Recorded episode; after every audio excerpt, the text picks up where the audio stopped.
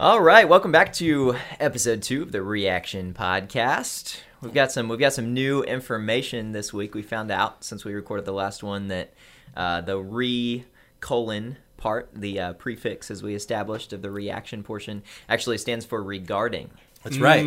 Regarding Yeah. action. So we've got a little more backstory to the podcast title, which is cool. Yeah, That's nice. And uh, That's good. Big shout out to Johnny Mack for for helping us out there. Um, but you know, I think the, the the point the point of the podcast is is still the same. So episode two, we, we we've got to continue to keep this in front of people. Um, the point of this podcast really is to give both families and students right the the tools to move out of a place of static into a place of, of action to engage you know the, the problems and the issues that need to be engaged to engage in conversation.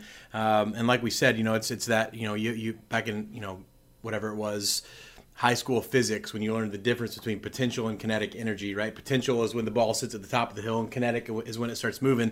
That's what we want to do. Like this regarding action the reaction podcast is is to, to equip us to become more action oriented in each other's lives to jump into each other's lives Yeah, that's good. And we're in this series about faithfulness. Uh, we're talking all month about what it looks like to be faithful. We're looking at David's life and, and different parts of his story and how he was a, a, a man after God's own heart, and he, he stayed faithful uh, through his whole life, even though there was some crazy ups and downs, and, and in turn, God stayed faithful to him in the midst of that. So this week we're talking about David and Bathsheba. Uh, if you're not familiar with the story, David uh, is is kind of taking a stroll on the roof of his palace. He sees Bathsheba bathing on her roof, and he says, "I want that." So he invites her to the palace. Uh, they end up getting pregnant.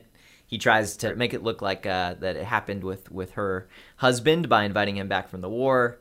Uh, that goes terribly wrong. He ends up getting her husband murdered and then tries to cover that up. And and we see uh, at the beginning of the story, David thinks he might just get away with it uh, because he's the king of Israel. He doesn't he doesn't think there will necessarily be any consequences by the way that he acts. But it's interesting. I think throughout this whole series, as we talk about David, what's cool for our team is we're starting to see uh, a lot of these familiar David stories through a new lens, through a new frame. Yeah.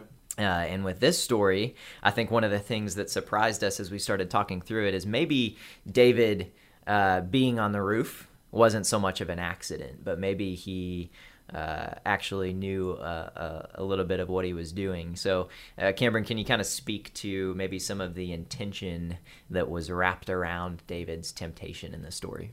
Yeah. So the story takes place in 2 Samuel 11, and you know, again, we, we've we've come a long way from David and Goliath. David's he's an adult now, like he's grown up. Um, he is king, and in the first verse of, of chapter 11 of 2 Samuel, we read that it's springtime, right? And this is the time of year when kings go off to battle. That's what that's what the- fighting season yeah, it's fighting season, right? And the kings in the world go to battle in the spring. Um, but David doesn't do that. And it says right off the bat, David doesn't do that. He sends Joab, he sends the army, he sends the generals and all these people out, but he stays back home in Jerusalem. And the subtext there, and you know, there's different commentaries. There's lots of resources that you can look to that kind of uh, support this claim that David wasn't where he was supposed to be. Right. Um, this isn't this isn't him just trusting the battle to the capable hands of Joab, his general, and saying like, "Oh, I trust you, dude." No, this was David intentionally not being where he was supposed to be. He was poorly positioned in this moment, and what he did in in, in staying home, right? And but and by the way, right, if if all the people, right, if all the men of Israel are out fighting David's battles for him, who's left back in Jerusalem with him? The women, the women, Yeah, the right? Uh, the, the, the ladies, right? All the single ladies. the- all the, and not single ladies, right? So all of them. And uh, what David was doing, right, was inviting temptation and sin into his life and, and making a lifestyle of obedience and faithfulness, what we've been talking about, making it harder than it needs to be. So, you know, him kind of stepping out from the couch uh, and walking out and seeing what he saw in Bathsheba, bathing on the roof, and then acting on what he saw. Again, that's the mistake on paper. Like that's what we would, would, would kind of look at and say, all right, there's David's first mistake. No, but really his first mistake was putting himself in position uh, to fail. And, and I think David's sin started with him being in the wrong place at the wrong time on purpose. And, and this is something that we, it's a common misconception when we throw around words like mistake. David made a mistake. Objectively that's true but sometimes when we hear the word mistake we assume accident or we just associate that word with accidents or oh this thing just kind of happened and how did this happen? Oops. Oh no like how did we get here? No david knew what he was doing. Uh, he knew what he was doing. This this was intentional. This was on you know this was on purpose. Mistakes uh, can both mean things that we do on purpose but also accidents. So I think there, there's some practical things that we can take away from that uh, as believers individually. So there's some applications that we can own as individuals, but also there's applications we can own as communities, right, and in family.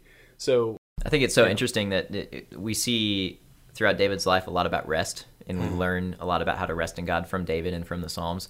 In this case, David is is resting, but he's not resting well. Uh, he's resting from marching into the battle, and and it's not that he's running from something. It's not that he's running towards sin right off the bat, but it's just that he's choosing. I'm not going to march into the battle this time, uh, and I, and that's the beginning of his his downfall, which is interesting. So, Brad, how has families? Yeah. Um, how do we avoid putting ourselves on the roof, uh, and, and how do we continue to march into battle together? Yeah, I feel like you know, um, as as parents specifically. So talking to moms and dads here right now, um, it can feel like we're constantly reacting to our students' actions. Like we are, uh, we're playing catch up, and and, and it's it's interesting because we're in a, we're in a world now that is predominantly digital, and um, and it's interesting that the kind of the, the phraseology that's used um, for for for your students, you know, our teenagers currently is we would call them digital natives. So they have grown up speaking a digital language and understanding a digital landscape. Myself, even though you know I'm almost 40, um, I'm I'm in the category of being a digital immigrant, which means I have immigrated from an analog world. Like I remember when, you know, phones had cords and buttons. You know, I can remember when when my, my mom got her first, we called it the walking phone, right? Because it had an antenna and she could walk around the house. Um, you couldn't go more than 20 feet without it cutting out. But still, um, we've immigrated into this digital landscape and this digital language. And so it, it seems unfamiliar to us. Um, and so it's it's the difference between proactive and reactive. And so what we, we find ourselves most of the time being reacting to the ever changing landscape of things that are in our students' lives.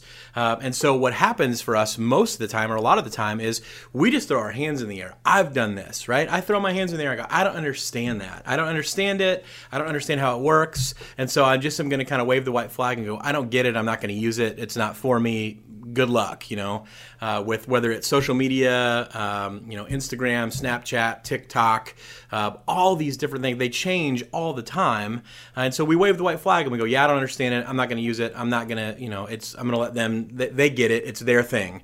Um, that is a recipe that mindset is a recipe for disaster right and so the, first application for, for parents is you got to know what's going on in the lives of your students right? You have to know what's going on in their lives.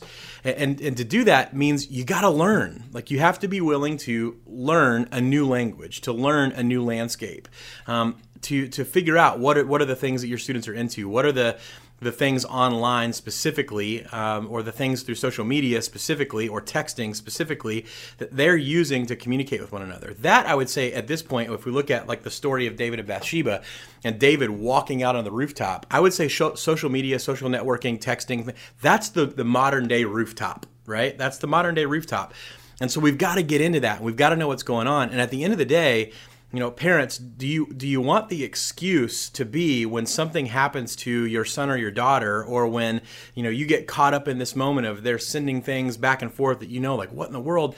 Do you want your excuse to be that you weren't paying attention? I just didn't know. You know, I say the, the only one that can keep you from doing that is you. And so I would say, you know, the first application point is parents get yourself pretty familiar with the rooftop of the world right now, the rooftop of mm. society. And then for students, you got to let your parents in. You know, I think students, for, for you to sit with your mom and dad uh, and show them how Instagram works, you know, remind them that, that you can't zoom in on pictures on Instagram. I feel like I have to tell my dad that all the time. Um, you know, remind, like, show them how this stuff works. Let them into your life. And the way that you do that is by showing them honor, right? And that goes back even to the, the, the Ten Commandments in the Old Testament, right? The, the, the first commandment that comes with a promise, and, and coincidentally enough, the first commandment that's not directly about God, God's not even referencing himself, is honor your father and mother, right? And the promise is so that you can live long in the land that I'm giving you. So, so students, you got to honor your parents, and, and, you, and you can't just move at a million miles an hour and, and go, well, they they're just not going to be able to keep up. Bring them into this, and, and ultimately, what that will do is that will that will set you up for success. And, and parents, what I would say, success is for you is knowing the hearts of your students, not just assuming what's reality, right? Because what you can see on the surface might be just a symptom the behavior that you're seeing on the surface might be a symptom of what's really going on deep, deep, deep in their hearts. And so you're going to have to fight upstream against some of that stuff to figure out what's really going on. You know, student success, you know, it, it's it's learning to, to love what's right instead of dancing on the edge all the time. You know, students, we've got to learn to love what's right. We've got to learn to to to wrap our arms around righteousness instead of asking the question of, you know, the question we get asked, the classic youth ministry question is how far is too far? That's the wrong question. You know, we're, we're basically saying at what point can I get far enough away from, you know, the righteousness of God, which righteousness is a fancy word of saying right living. How far away can I get away from the right way to live before it gets really bad? Um, and so, student success for you is you got to learn to love what's right instead of dancing on the edge all the time. Yeah, you don't want to just hang out on the roof because it's normal Yeah. and think, uh, well, as long as it's just my eyes, as long as it's just me on the roof and no one else, I can't possibly hurt anyone. Uh, maybe is what David thought the first, you know, 20 times, the first 40 times he hung out on the roof, and then all of a sudden his sin that's internal becomes external Yeah. and has consequences for Yep, other people. for sure. I love the image of of thinking about the digital landscape like the roof because it's almost like as a parent, if you're oblivious to that world, you're hanging out with your student in the palace. And then when the afternoon rolls around, you're like, okay, head up to the roof. I'll see you. You Yeah. know, go go go for your iPad time, for your iPhone time. Like, well, I'll see you tomorrow morning. Uh, which back, is where the danger is. back right? inside the palace. Yeah, Yeah. And, and and you're releasing them uh, to that afternoon full of temptation that that seems really really normal. Uh, Yeah. because of our rhythms, you know, you do it too. Probably as a parent, you probably spend time on your phone as well. Um, but it's it's good to be tuned into that that risk. So as as David steps out of his sin, uh, we don't necessarily see an immediate response, an immediate panic. Um, David seems seems kind of comfortable with what he's done. He tries to cover it up. Um, ultimately, things start to, to level out. We don't know what his heart was in this, um, but we know from from his behavior uh, that he was going to just kind of try to keep rolling with it. It seems. And then Nathan, who's a prophet, comes and confronts David. He tells him a, an allegory, a story that kind of illustrates uh, someone who sinned similar to the way that David did. And all of a sudden, David's eyes are opened, and he kind of goes, "Huh." I see what I've done wrong. Uh, I'm really mad at this person in the story that you've just described, and now I see that the person in that story is me. I realize I've messed up. I realize that this is a lot deeper Yeah. than maybe I thought it was. Um, but prophet's a it's a it's a term that gets thrown around that, that Yeah. often we associate with like maybe being a mystic or a, a, a fortune, teller. teller, yeah. So Cameron, what what does it really mean that Nathan was a prophet in this story? Yeah, there's a lot of misconceptions about what role a prophet plays in Scripture. Um, and ultimately, like you said, people think, oh, this is just the person who tells the future and the people who tell us that Jesus is coming. No, at the end of the day, what a prophet is, is someone who knows what's on God's heart, right? Like knows the heart and will and mind uh, and desires of God and makes that known to people. It's like as simple as that. And I think people, uh, when we say, oh, that's a prophetic word or, oh, uh, you know you're you're kind of like playing the role of a prophet that's what we're talking about it's it's it's probably way more common and basic than we than we would like to admit and in this in this instance right and it starts with 2 samuel 12 right moving right through 11 into uh, chapter 12 verse 1 it says the lord sent nathan to david and i think there's something to that i think we want we want to just put this and, and give this over to God. And that's that sounds good, right? Like that's something we say in church. Just give it over to God and let him work, you know, kind of work through this with David and have David and God work this out. God is fully capable of communicating to David what what Nathan communicates to David, right, in that moment. Uh, we know that David had a good working line of communication with God, that he's he heard from him, they, they he wrote Psalms, right? We, we get that.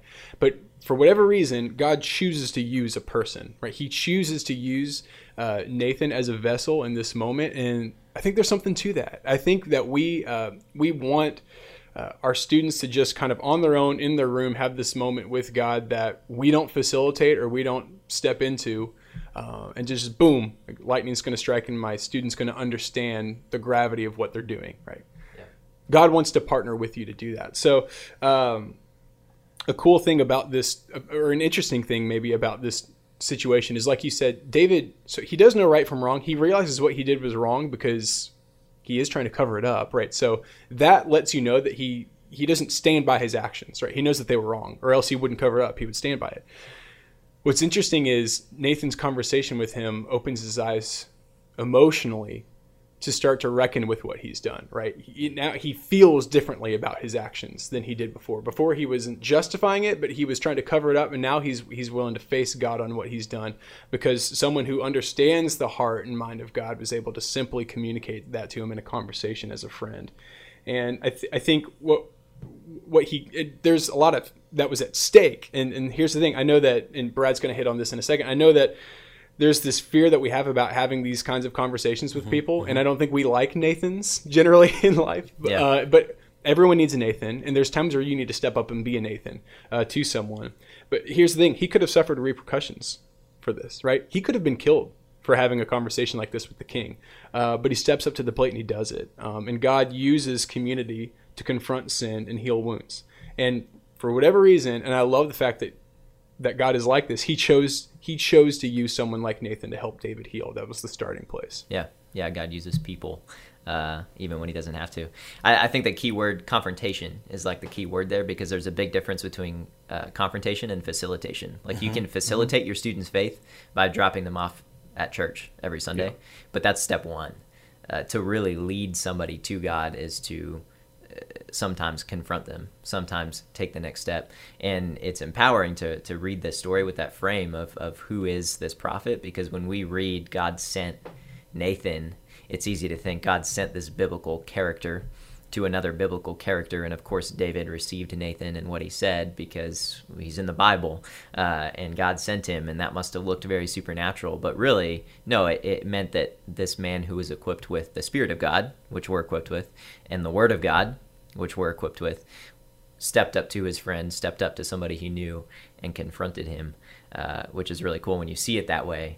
It almost empowers you to take that next step. You too can be Nathan, and you too can be sent by God uh, as as crazy as that sounds, it's pretty simple when you start to break it down. So, Brad, how yeah. do how do we become Nathan? Yeah. Uh, in our in our family story. Well, I think the I think the other thing too is that that typically what we do is we we attach or uh, we glue together confrontation and conflict. Yeah. And it doesn't always have to be that way. Now, mm. will it be that way some of the time? Sure. Can we anticipate that some of the time? Sure.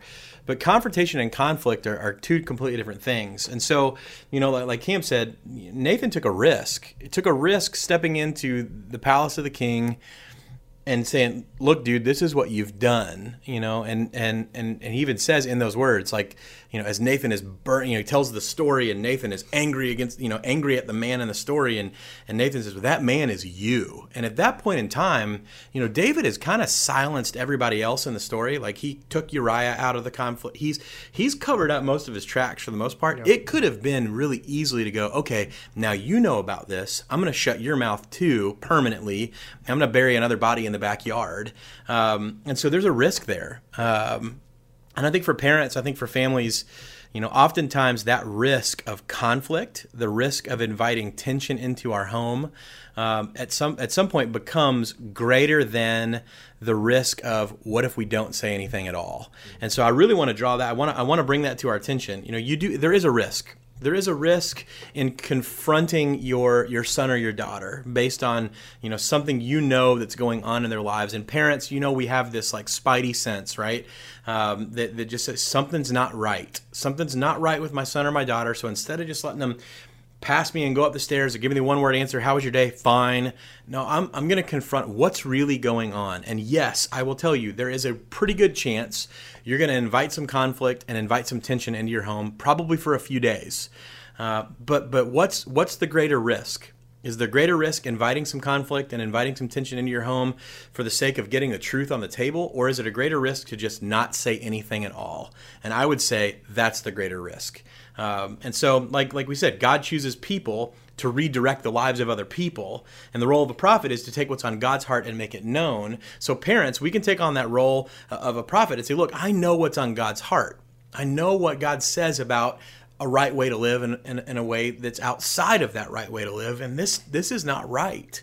And, and typically prophets disrupt life. And so parents, I just want to encourage you to say, look, if we're disrupting life for the sake of getting someone back on the rails of righteousness, which is what David ultimately does, you know, then, then that's an okay thing. And it's okay to invite a little bit of tension. It's okay to invite a little bit of conflict into that because that may be the pathway through. Yeah, yeah. I, and confrontation doesn't always have to mean conflict. Yeah. Like Nathan doesn't march in with a baseball bat to beat David over the head. If he had, he may have had that reaction of, I'm just going to shut down. I'm just going to push you out. I'm just going to make you go away. Nathan marched in with the heart of God. Yeah. Yeah. Which is cool. Uh, it, it's the way that he framed that confrontation that allowed David to see the error in his own life. So he was able to intervene.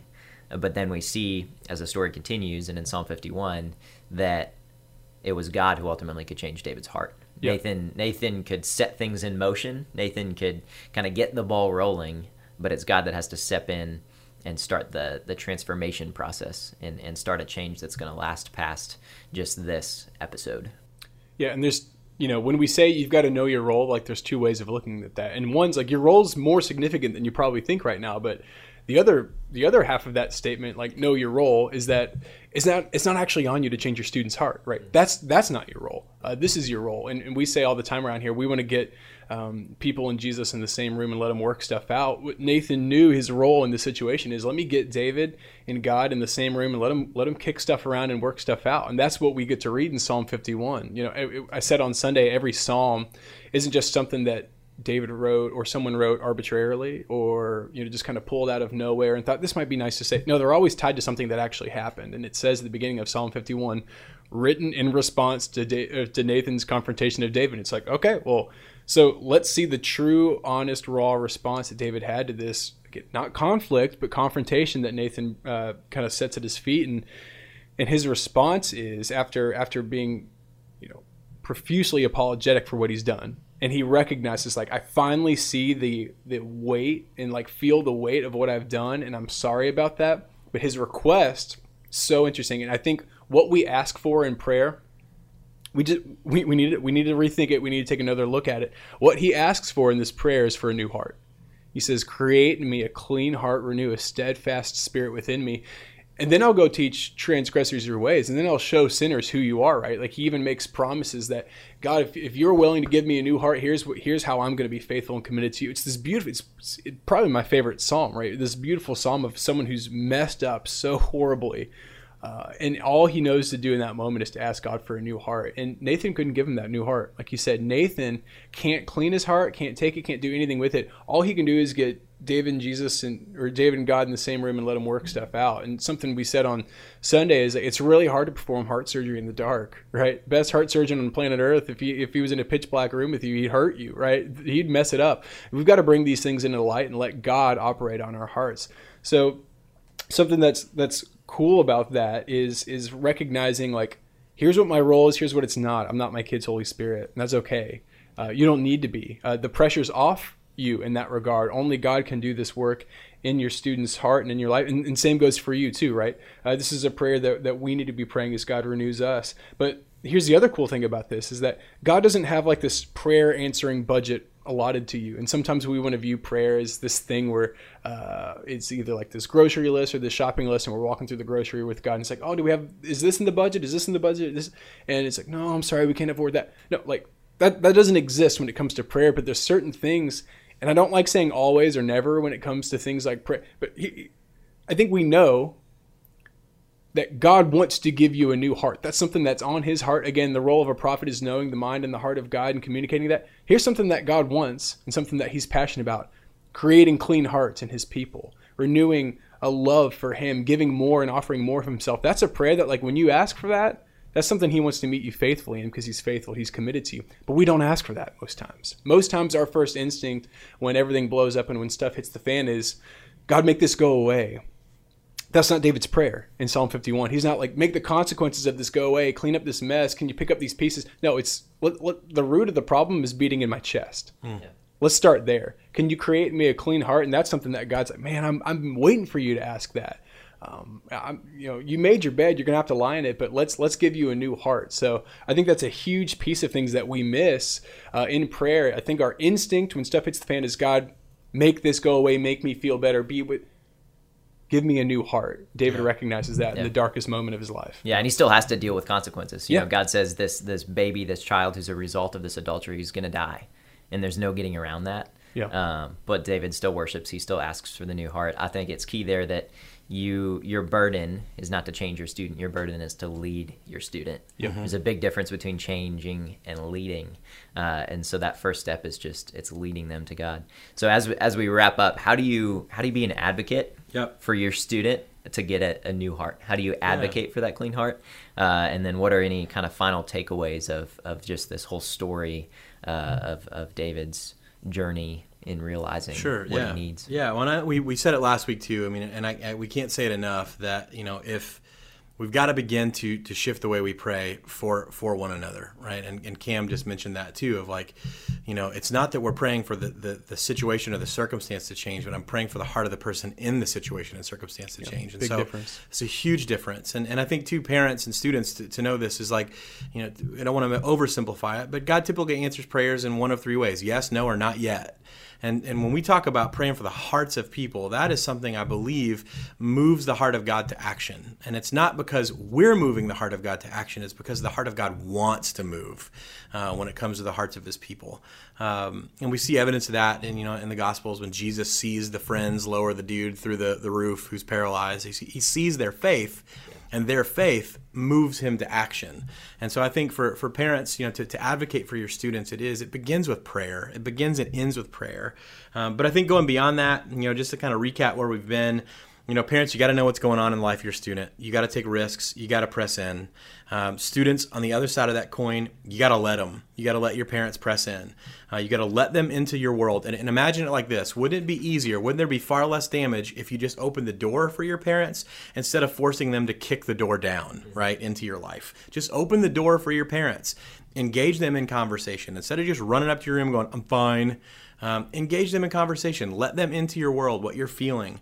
Uh, practically speaking, moms and dads, um, and students, you're going to hate this, and I'm sorry, uh, but I'm not sorry at the same time. You got to switch the charging location for all of your kids' devices. Um, if your kids' devices are charging in their bedroom at night, they need to be charging in the kitchen. They need to be charging in a common place. If your if your son or your daughter has got a laptop or a desktop or a video game console behind closed doors that you can't get to, that needs to change. Because again going back to the rooftop deal we're just leaving the door to the rooftop wide open when we do that. And so i would just advocate for that. And then students again just to kind of wrap up you know for you guys it's honoring your parents. And, and again your parents may come to you and go hey we're, we're taking all your we're taking your laptop and we're going to charge it we're going to charge your ipad in the kitchen we're going to charge our phones in the kitchen all of us. We're all going to charge our phones in the kitchen you know and and you, you're going to hate that. And and here's the thing honoring your parents doesn't necessarily mean you have to like them honoring your parents doesn't necessarily mean you have to like what you're what they're doing but you got to honor it right? You have to honor it. And again that comes with a promise. And i think the promise sounds like in a, in a modern translation sounds like this life will be a little bit easier if you honor your parents.